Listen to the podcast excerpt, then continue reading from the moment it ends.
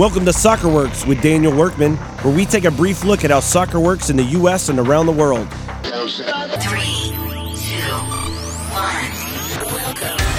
On episode 14, we look at the potential of American soccer. Globally, the U.S. sports market is viewed as the greatest sports economy on earth. The U.S. has universities with American football stadiums that exceed 100,000 in seating capacity. High schools feature stadiums that are nicer and larger than many pro stadiums around the world. When it comes to commercial interest in soccer, the American youth soccer market is estimated to be worth at least 5 billion annually according to the CEO of US Club Soccer. To put this in perspective, annually the American youth soccer economy is larger than the German Bundesliga, the first division pro league in Germany.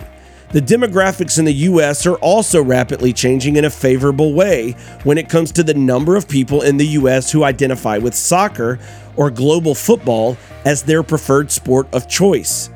Also, the US doesn't lack for infrastructure.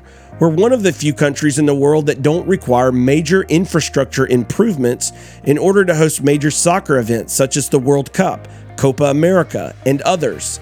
The interest in global soccer is at an all time high in the US.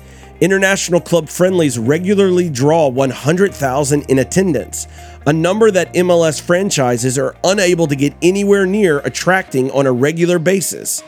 The US has the interest, the money, the talent, and the ability to become the greatest soccer country on earth. It's not that the US doesn't like soccer, it's that Americans don't like the system in place within US soccer, whether we realize it or not. Thanks for listening. Until next time.